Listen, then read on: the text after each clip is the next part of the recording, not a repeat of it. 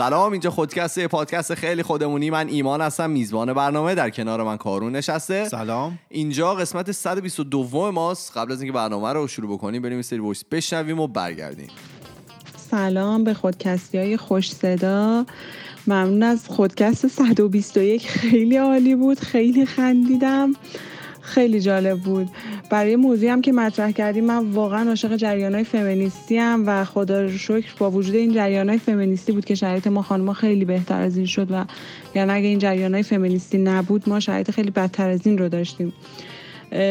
برای موضوعی که گفتین که چیکار کنیم که شرایط خانم‌ها بهتر بشه تو محل کارشون حقوق بیشتری بگیرن این خود ما هستیم که نباید بپذیم تا وقتی ما خانم ها میپذیم که حقوق کمتری از یه مرد دریافت کنیم شرایط به همین شکل هستش.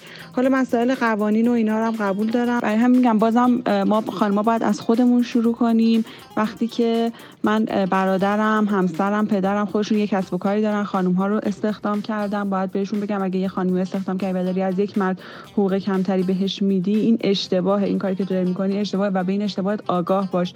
اوکی نمی‌تونی بهش بدی باشه ولی بدون که آگاهانه حداقل این کار انجام بده. خود شما هم چندی بار تو برنامهتون گفتین که ما همکار خانوم نداریم نظر نصف جامعه رو نداریم و نسبت به این موضوع آگاه هستیم و این واقعا جای ستایش داره که می‌دونید اینو. حالا به هر دلیل نتونستین همکار خانوم بیارین. ولی در هر صورت متاسفانه اصلا خیلی از کارفرماها تو ایران اصلا آگاه نیستن به این موضوع که دارن حقوق کمتری میدن حق ما نیست. می‌کنم واقعا حق ما آلردی با دیفالت این حق منه و اصلا متوجه این موضوع نمیشن. وقتی بهشون تازه میایم مسائل رو باز می‌کنیم با یک حالتی بهت نگاه می‌کنن که تو فمینیستی و تو کلا وحشی و تو کلا از جز این زنای وحشی هستی. یعنی واقعا وقتی هم براشون مسئله رو باز می‌کنی اصلا نمی‌تونن بفهمن. مگر مگر در موارد خاص که یک خانم یک تخصص خیلی خاصی داره تو این کشور و هیچ آقایی برابر با اون پیدا نمیشه بله اون خانم اجازه داره از اگه یک آقایی پیدا شد همسان با اون آقا بگیره. یعنی تا این حد مثلا قابل فهم نیست براشون. مرسی از دوستایی که برامون voice اشون رو فرستاده بودن. شما هم اگر که می‌خواین برامون voice اتون رو بفرستین ما پروفایل داریم توی تلگرام. برامون خودکست talks که می‌تونید اونجا برای ما voice و message اتون رو بفرستین و ما از اونا توی برنامهمون استفاده می‌کنیم. من یه چیز دیگه بگم ما هر از گاهی voice هایی که در واقع پخش می‌کنیم من مجبور میشم کوتاهشون بکنم. این در واقع بیادبی ما جسارت آره جسارت نباشه چون که واقعا بعضی وقتا حالا وارد مسائل خیلی شخصیشون میشن که من حالا فکر می‌کنم شاید نخوان همه بدونن در این مورد. خلاصه که ما خوشحال میشیم همش رو پخش بکنیم و بشنویم ولی خب بعضی وقتا مجبور میشیم کسایی که دستمون بسته آره دیگه دستمون بسته است شرمنده. می‌خوای بگی که این هفته رو با من بریم؟ خودم بگم. والا می‌خوای ببریم اون به جاهایی که نباید دیگه. من می‌دونم می‌خوای در چی صحبت کنی. موضوع مناسبی نیست. بگو. آره لوس کنم آره برو. چیزی من اول بگم من حس می‌کنم یه صدام گرفته. جون. ما قبلش یه غذای چینی خوردیم. اینا یه اد... میخوردیم یه ادویه ای دارن نمی‌دونم می‌زنم من صدا می‌گیره یهو.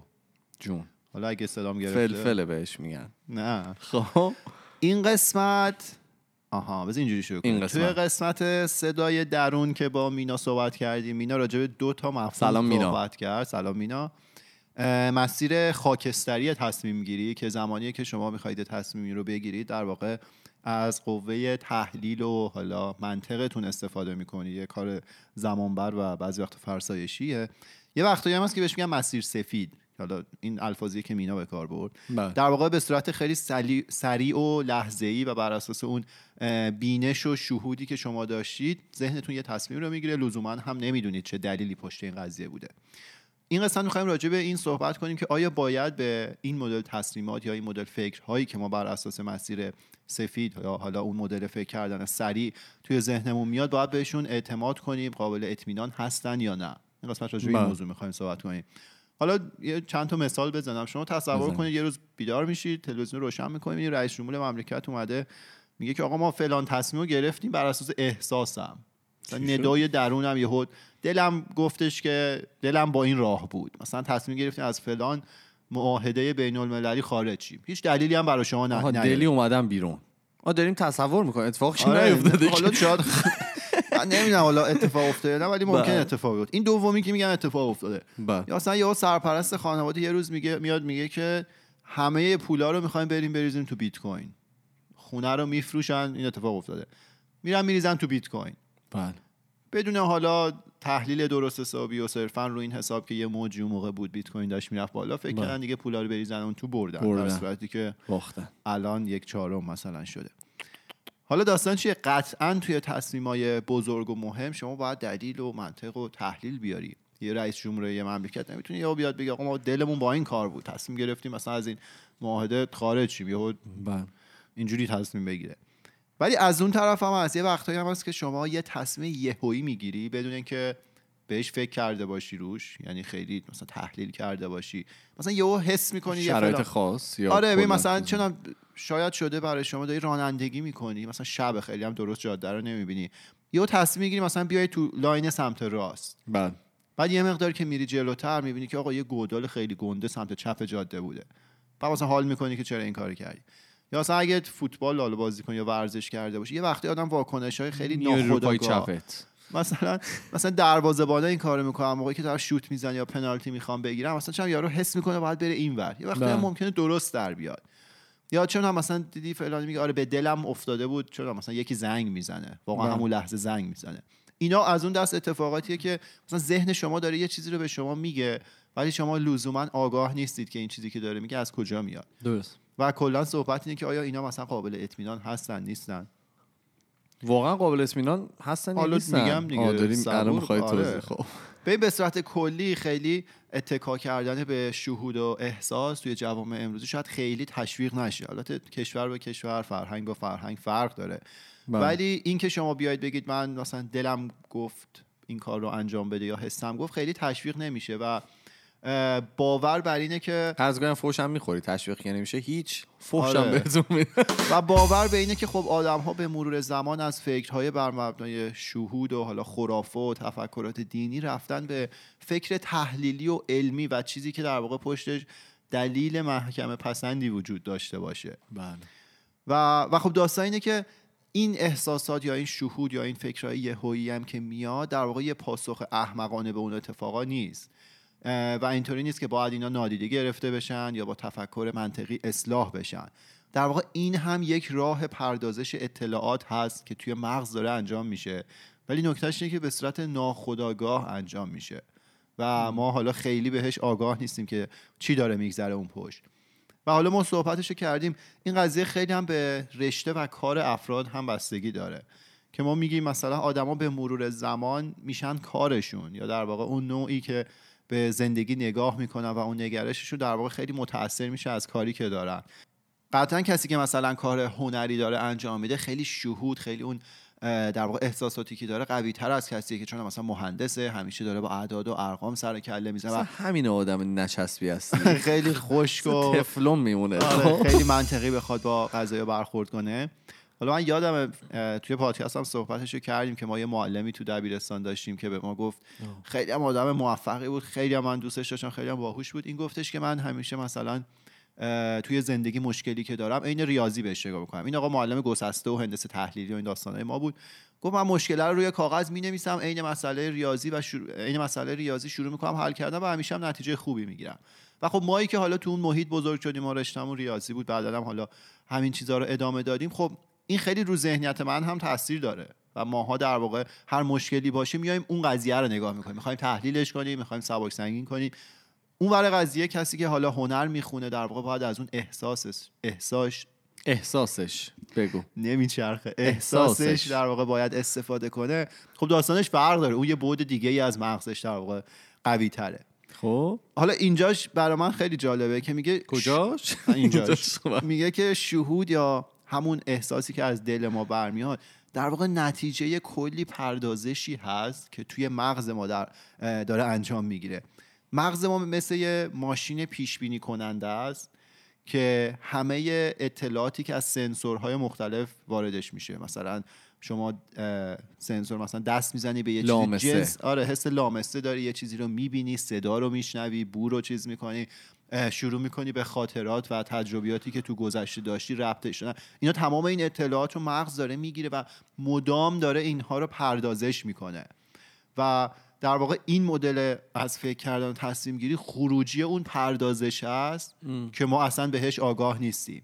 و در واقع همه این اطلاعات سنسورها رو می‌گیره. به علاوه در واقع گفتم اون تجربه ای که ما داریم اینا رو مقایسه می‌کنه با اون دانشی که از گذشته ذخیره شده اون نتایج تجربیات گذشته ما.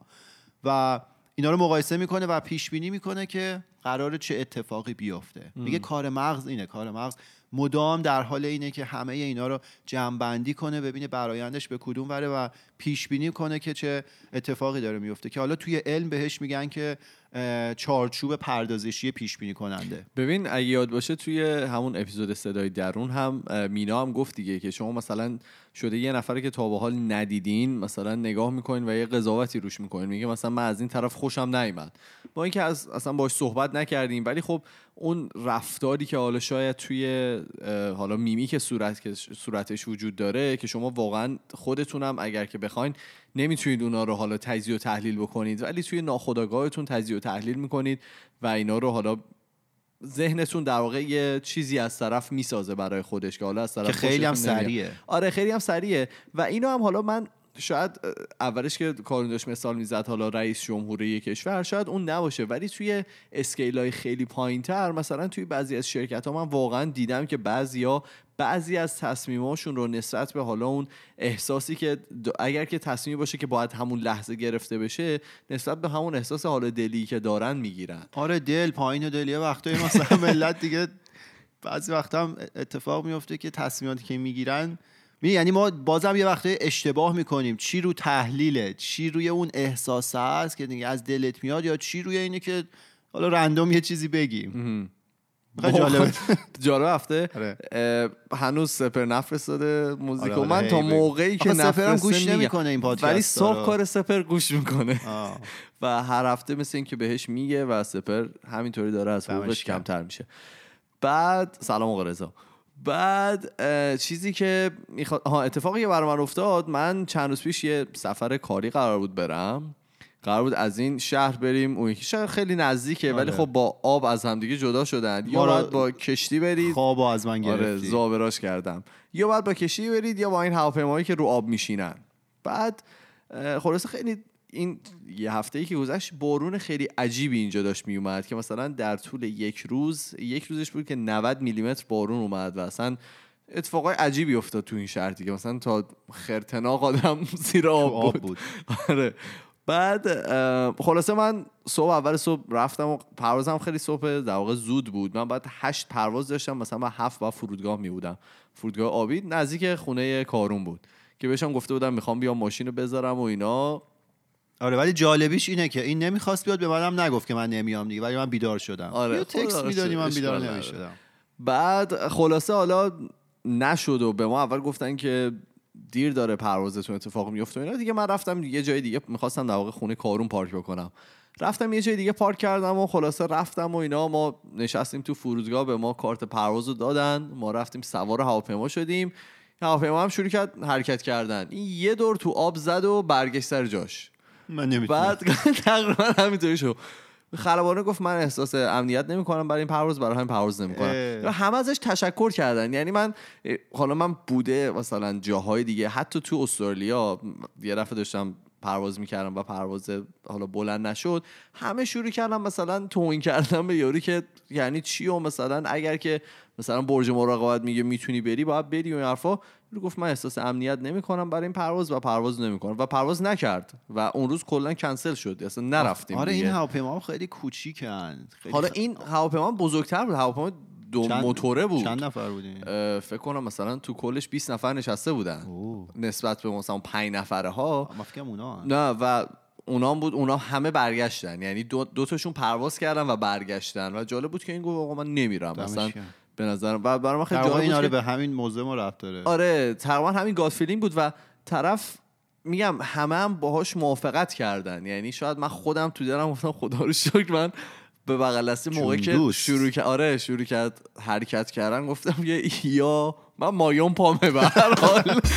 یا خودمون میشینیم یا میشوننمون به هر حال.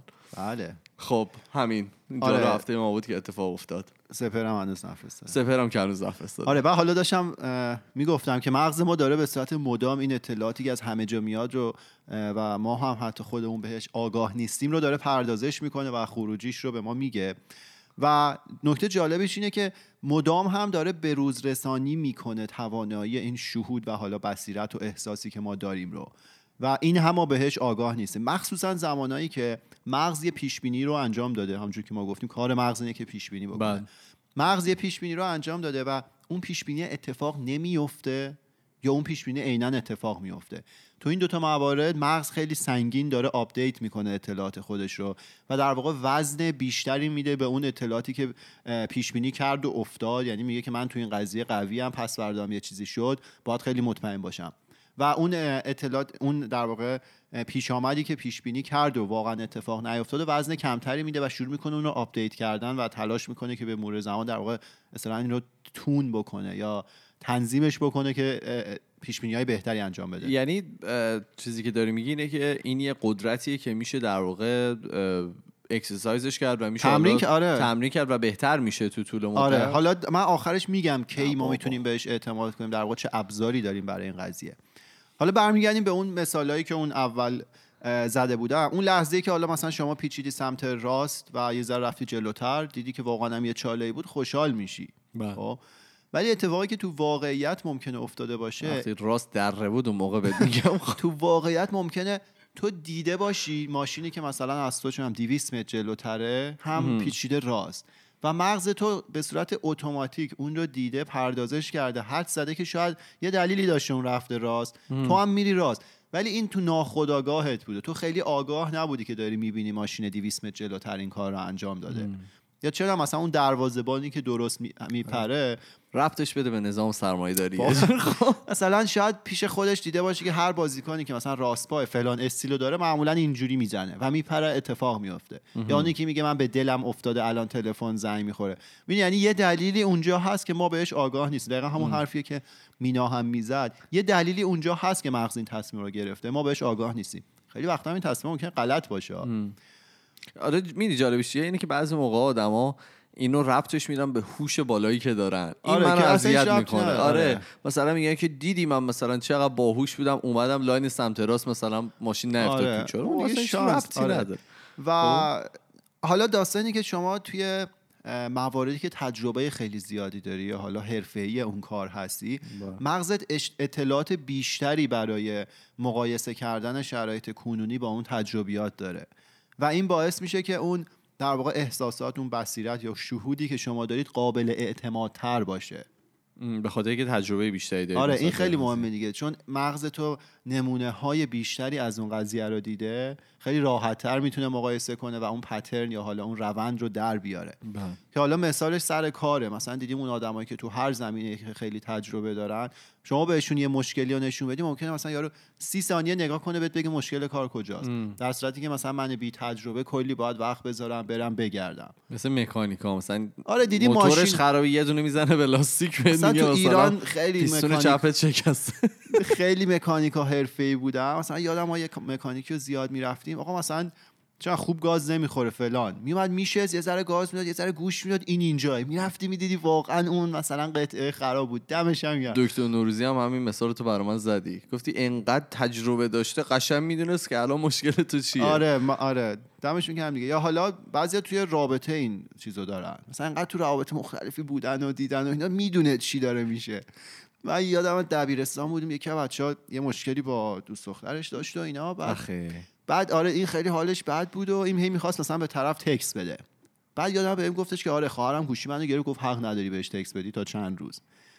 بعد خواهره به این گفته بود این چند روز بعد خودش به تو تکس میده. بله. و واقعا هم این اتفاق افتاد. بعد فهمیدی که خواهر خودش آره. خیلی پر تجربه آره بوده. در واقع اونی که تجربه داره می‌تونه اون پترنه رو خیلی راحت تر در بیاره و همینه دیگه مغزش اطلاعات بیشتری برای مقایسه کردن داره و می‌تونه تصمیم درستری رو بگیره. حالا از این تجربه این دوست کارون استفاده نکنید. اگر که کسی دوست دارین خودتون بهش تکس بدید. دیگه حالا به خب. خودشون مربوطه. و حالا توی کتابای روانشناسی میگن ما دو مدل فکر کردن داریم که این دو مدل در واقع همون دو تایی که مینا گفت خاکستری سفید که سفید اون شهود و بصیرت هست که خودکار سریع ناخودآگاه خاکستری که تحلیل منطقه اون کاری که ما خودخواسته در واقع داریم انجام میدیم. و تحقیقات نشون میده که این دو مدل می‌تونن همزمان باشن. یعنی اینجوری نیستش که تو اگه از یکی داری استفاده می‌کنی از اون نتونی استفاده کنی. جالبش اینه که می‌تونه همزمان و در واقع هم کمک بکنه. خیلی م... آره مکمل هم باشن و خیلی وقتا هم کارهای خیلی ناب علمی که انجام میشه شروعش از یه شهوده. یا روی اختراعی می‌کنه یه مقاله خفنی میده میگه مثلا من حس می‌کنم اگه من فلان کار انجام بدم باید این اتفاق بیفته و واقعا هم میرن و انجام میدن و می‌بینن میشه. اتفاق میفته و ما از این موارد که زیاد ببینیم به این باور می‌رسیم که شاید خب حالا این شهودم اونقدر غلط نباشه. آره. ممکنه اون شهوده یه چیزی به تو بگه تو میری تحلیل می‌کنی و می‌بینی اون درست بوده. و مثلا این... اون سیبی که افتاد. بله. بله. و دو تا اتفاق خیلی جالب برای اون مسیر تحلیلی یا منطقیه میفته که برای من خیلی جالبن. اینه که اولا اون مسیر زیادش خوب نیست. تو اگه روش خیلی پافشاری کنی در واقع میگن اوورثینک داری می‌کنی قضیه رو. نه. این باعث میشه اصلا تو مشکلاتی که وجود نداره رو برای خود به وجود بیاری و حالا تاش دپرشن و از این داستانا ممکنه پیش بیاد دومش هم که خیلی جالبه. سلطان اوورثینکینگ هم خودم. آره. خب؟ یه وقتایی هم شما با شهود یه تصمیمی رو می‌گیری یعنی اون ناخودآگاه تصمیم رو می‌گیره. بعد از قوه تحلیلت استفاده می‌کنی برای اون تصمیم دلیل بیاری. اینم کار درستی نیست شاید واقعا میفته. اشتباه باشه. اصلا بعضی وقتا حالا ما اون سری تو زوایای مختلف تصمیم گیری گفتیم که لزوما اشتباه و یعنی درست و غلطی تو همه چی وجود نداره. اینجوری سفید و سیاه نیست. همه چی یه سری خاکستریه. یه چیز بینابینیه و درست و غلطی نیست و حالا تو ممکنه با شهود تصمیم گرفته باشی و بهرام هم میگه اصلا. بهرام؟ کجا؟ میگه همیشه سفید سیاه نیست خاکستری آها خواننده آره. بعد آها. و سا... حالا می‌رسیم به اون سوالی که همون اول هم مطرح کردیم که ما کی می‌تونیم به این شهوده در واقع اطمینان و اعتماد کنیم؟ و این شهوده چیزیه که طی سالها ترین شده در واقع تعلیم دیده و حتی ممکنه از توی ژنهای ما هم به ما منتقل شده باشه. چیزیه. که مثلا انسان از اول تعلیم دیده این کارها رو انجام بده. و یعنی می‌خوام بگم وقتی تعلیم دیده ممکنه غلط باشه. چون هم زمان قدیم تعلیم دیده بودن که تا جایی که می‌تونی غذا بخوری که بدن ذخیره کنه تو زمان قحطی استفاده کنی. بله. حالا تو زمان حال شما بیا این کار رو انجام بدید میشی چاق و فربه. آره. و از اون ورم می‌تونه تحت تاثیر اون حالا بایس ها یا اون پیش داوری هایی باشه که ما 20 تاشو توی اون اپیزود معرفی کردیم. یعنی اون شهوده واقعا می‌تونه تحت تاثیر اون باشه که اون زمان هم درست نیست ما بهش اعتماد کنیم. حالا چه جوری ما می‌تونیم تعلیمش بدیم؟ همون که چجوری می‌تونیم؟ ایمان گفت. میگه شما تو زمان تصمیم گیری های مختلف احتمالا می‌دونی کدوم نتیجه داره بر اساس تحلیل میاد کدوم نتیجه از دل تو داره میاد بیرون. میگه اون وقتی که دل تو اون چیز رو ارزیابی کرد اون قضیه رو باید آگاه باشی ببینی که اولا درست ارزیابی شده یا نه و ببینی که آیا توش در واقع اون پیش داوری ها دخیل بوده یا نه. اگه درست ارزیابی کرده و هیچ پیش داوری دخیل نبوده تو اون لحظه درست. که خب دمت گرم می‌تونی بهش اعتماد کنی و از اون قضیه می‌تونی استفاده کنی. ولی اگر که اینطوری بوده که می‌دونی که به خاطر یه سری پیش که داشتی این احساس رو داری یا احساس خیلی قابل اعتماد نیست نکن و از اون قوه تحلیلت استفاده کن. ولی من حس می‌کنم به مرور اگه ما تو شرایط مختلف این قضیه رو تمرین کنیم می‌تونیم به یه تعادل مناسبی بین استفاده کردن از این دو قوه تحلیل برسیم در واقع دو قوه فکر برسیم. و حالا چیزی هم که ما تو می‌بینیم تو طبیعت انگار همه چیز تو تعادله. یعنی اصلا این تعادل است که همه چی رو نگه میداره. شما توی یه چیزی خیلی با کیفیت داری باید بی کیفیت داشته باشی باهوش هست باید کم هوش باشه نمی‌دونم قد بلند هست قد کوتاه هست می‌دونی؟ همه چی باید تو طبیعت تو تعادل باشه. و شما اگه بتونید اون تعادل تعادل رو توی خودت هم ایجاد بکنی که این تعادل بین این دو مدل فکر کردن سفید و خاکستری یا ناخودآگاه و خودآگاهه فکر کنم ما خیلی می‌تونیم تصمیم گیری بهتری داشته باشیم ببین این به نظر حالا شخصی خود منم خیلی مهمه که تو بتونی از اون حالا gut feeling یا هر چیزی که می‌خوای اسمشو بذاری از اون این gut feeling ها انگلیسی ها میگن G U T feeling هم آره. feeling ه از اون بتونی استفاده بکنی و حالا توی طولانی مدت توی جاهایی که واقعا انتظارشو نداری بعضی موقع بهش می‌رسی که خیلی بهت کمک کرده و خیلی حالا می‌تونه توی حالا کارهای من خودم توی حالا شغلی و حالا دیدن آدم ها و حالا شناختن آدم ها یه جورایی به من خیلی کمک کرده. شاید خیلی وقتا من فرصت دونستن حالا یا آشنایی با خیلی از آدم ها رو به خاطر همین از دست دادم. چون که من زیاد به این حالا اعتماد می‌کنم وقتی که می‌خوام آدم ها رو ببینم. ولی خب بعضی موقع منو خیلی به قول معروف امن نگه داشته دیگه. یعنی اصلا فرصت رو به بعضی ها نداده که بخوان مثلا با من آشنا بشن و حالا بتونن آسیب بزنن بهت. مخربی انجام بدن. آره چقدر لطیف شدم. خیلی خب این بود قسمت 122 بله. 122 خودکست. ما توی تمام فضای مجازی اسم خودکسته توی تلگرام توییتر فیسبوک اینستاگرام. و اگر که می‌خواین با ما ارتباط مستقیم داشته باشید ما پروفایل داریم توی تلگرام به نام خودکست تاکس که می‌تونید اونجا برای ما voice ها و message اتون رو بفرستید. ما میریم و هفته دیگه با دو تا موضوع جدید دیگه برمیگردیم. فعلا خدافظ خدافظ